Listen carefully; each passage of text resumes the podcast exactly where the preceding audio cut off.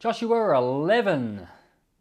Now, when Jabin, the king of Hatzor, heard of it, he sent to Jobab, the king of Madon, to the king of Shimron, to the king of Achshaph, and to the kings who were on the north in the hill country in the Arabah south of Chinneroth, in the lowland, and in the heights of Dor on the west, to the Canaanite on the east and on the west, the Amorite, the Hittite, the Perizzite, the Jebusite in the hill country, and the Hivite, under Hermon in the land of Mizpah they went out, they and all their armies with them, many people, even as the sand that is on the seashore in multitude, with very many horses and chariots.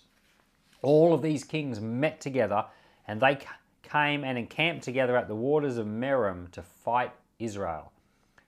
Now Yahweh said to Joshua, Don't be afraid because of them, for tomorrow at this time I will deliver them all up slain before Israel. You shall hamstring their horses and burn their chariots with fire. So Joshua came suddenly with all the warriors against them by the waters of Merom and attacked them. Yahweh delivered them into the hand of Israel, and they struck them and chased them to Sidon and to Misrephoth Maim and to the valley of Mizpah eastward. They struck them until they left no one remaining. Joshua did to them as Yahweh told him. He hamstrung their horses and burned their chariots with fire. Joshua turned back at that time and took Hatzor and struck its king with the sword, for Hatzor used to be the head of all those kingdoms. They struck all the souls who were in it with the edge of the sword, utterly destroying them. There was no one left who breathed. He burned Hatzor with fire.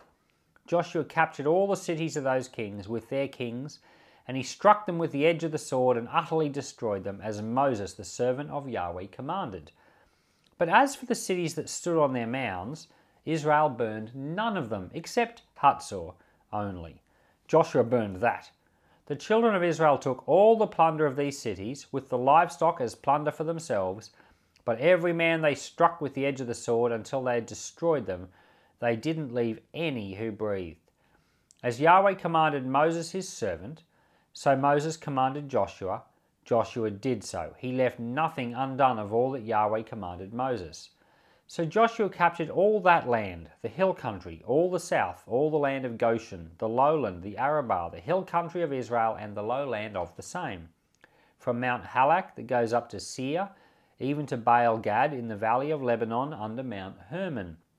He took all their kings, struck them, and put them to death. Joshua made war a long time with all those kings. There was not a city that made peace with the children of Israel except the Hivites, the inhabitants of Gibeon. They took all in battle. For it was of Yahweh to harden their hearts to come against Israel in battle, that he might utterly destroy them, that they might have no favour, but that he might destroy them as Yahweh commanded Moses.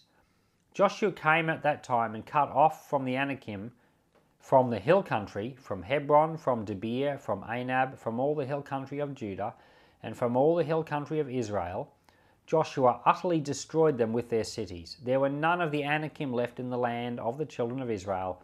Only in Gaza, in Gath, and in Ashdod did some remain. So Joshua took the whole land, according to all that Yahweh spoke to Moses, and Joshua gave it for an inheritance to Israel according to their divisions by the tribes, and then the land had rest from war. So, in the last chapter, chapter 10, we described the Battle of Gibeon, and that was a battle where there was a southern alliance. So, the land of Israel, it's you know long and thin, and when they first came in from the east, uh, yeah, from the east, and they crossed the Jordan, they attacked kind of in the middle-ish, but slightly to the lower they destroyed Jericho and then Ai and then the battle at Gibeon. But at Gibeon, this alliance of all these southern kings came together and attacked Joshua. And that really helped. So Joshua, you know, destroyed them in battle, but then he went around taking their cities one by one by one by one and ended up conquering this whole area in general. But now this chapter describes a battle with the Northern Alliance. So Hatzor, which is spelt H A Z O R, but it's pronounced like H A T S O R, Hatzor, in the north was the, one of the greatest cities. And this king, King or Jabin, he um, sent word and rounded up help from all these other kings, and they were at a place called Merom, which is about 10 or 12 kilometers north of the Sea of Galilee, you know, where Jesus used to be. And that's where they were camped, this gigantic army. But the Lord said to Joshua, Don't be afraid, tomorrow they'll all be slain. So it helps a lot when you have these giant big battles if you win them, because you defeat a lot of things at once.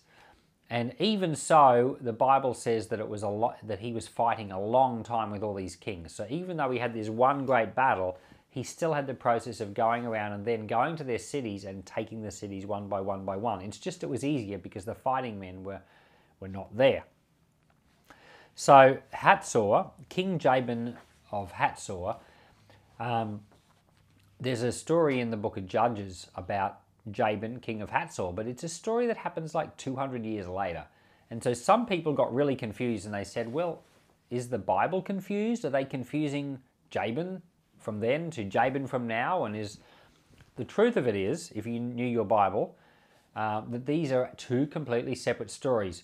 Jabin is not the name of the king, it's the title of the king. So you know how in Egypt, Pharaoh is not the name. So, for example, the Pharaoh at the time of the Exodus is probably Thutmose III.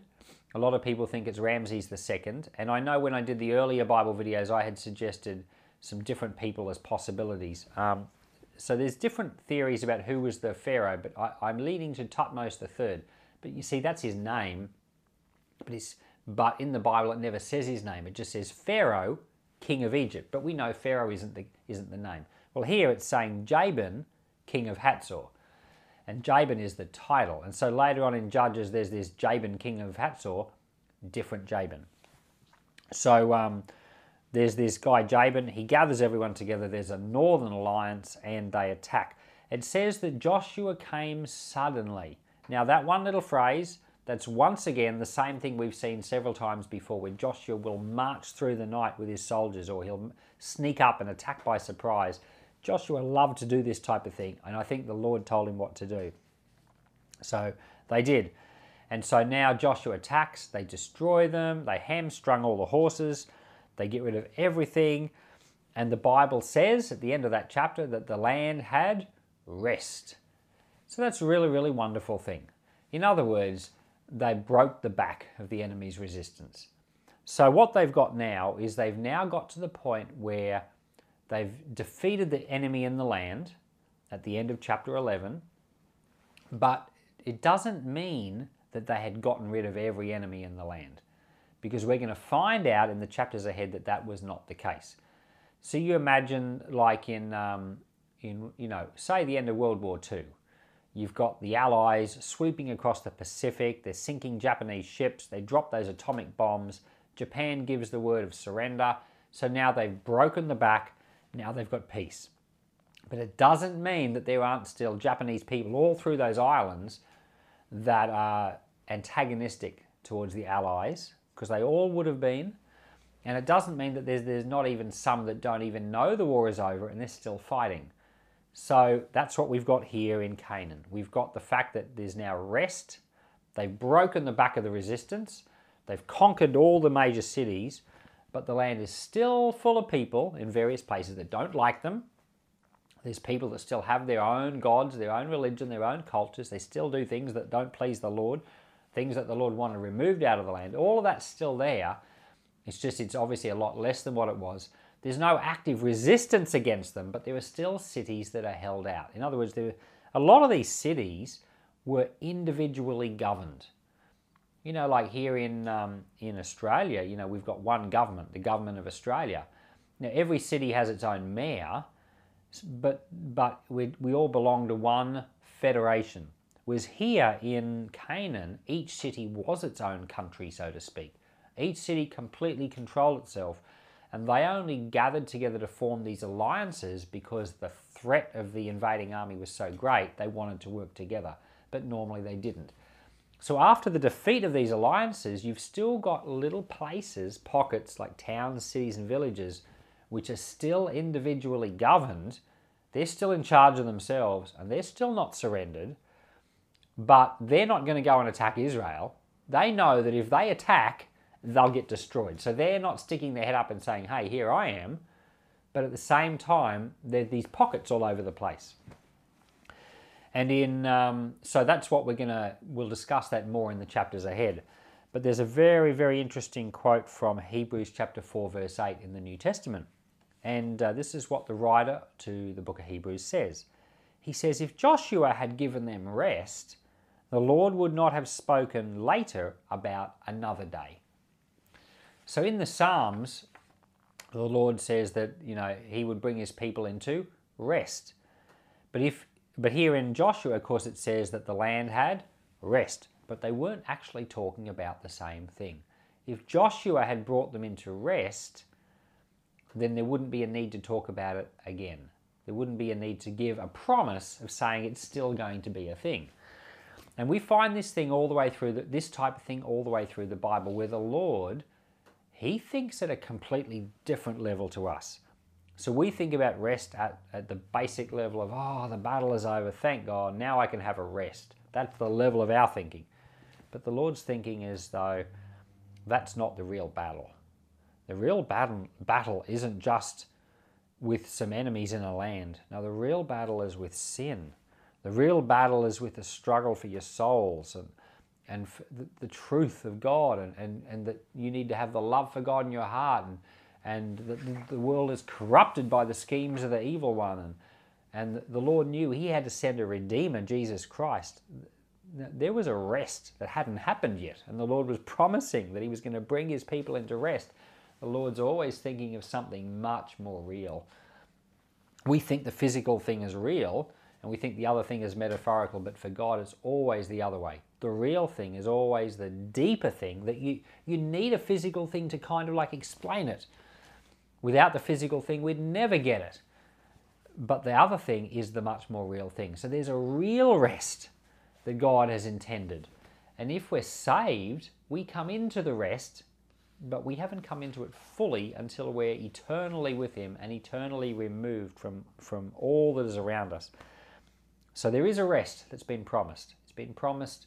The book, the writer of Hebrews talks about it. And that's why even the Sabbath, you know, the seventh day, the day of rest, it's even that is a picture of Jesus who is our rest. When we come into salvation and we're no longer working for our salvation, now we've found our rest, our place in Him. So all these things are wonderful illustrations to help us. So what I guess we can take out of this chapter is that, you know, um, there's a place of rest for us, and the Lord gives us our rest but at times we have to also work and we also have to fight. And uh, rest on its own isn't meaningful without the fight anyway. And so, as a Christian, the Lord is bringing you into rest, but you also need to fight. There are things in your life that are no good, things that the Lord wants to remove, and the Lord will give you strategies, and you work, and He'll help you remove them. And all the while, while you're working, you should be at rest at the same time because the Lord is working for you. Heavenly Father, I thank you for all these things. I thank you that, that even these military stories, Lord, they hold truth for us. I thank you, Lord, that, that we have examples to learn from. And I pray that you'd bring us into rest. Help us, help our trust and our love for the Lord to increase, but at the same time, help our Lord, strengthen us in righteousness, strengthen us in overcoming the schemes of the evil one. Lord, bring us into our full inheritance, I pray, just like you brought the Israelites into their inheritance. In Jesus' name, amen.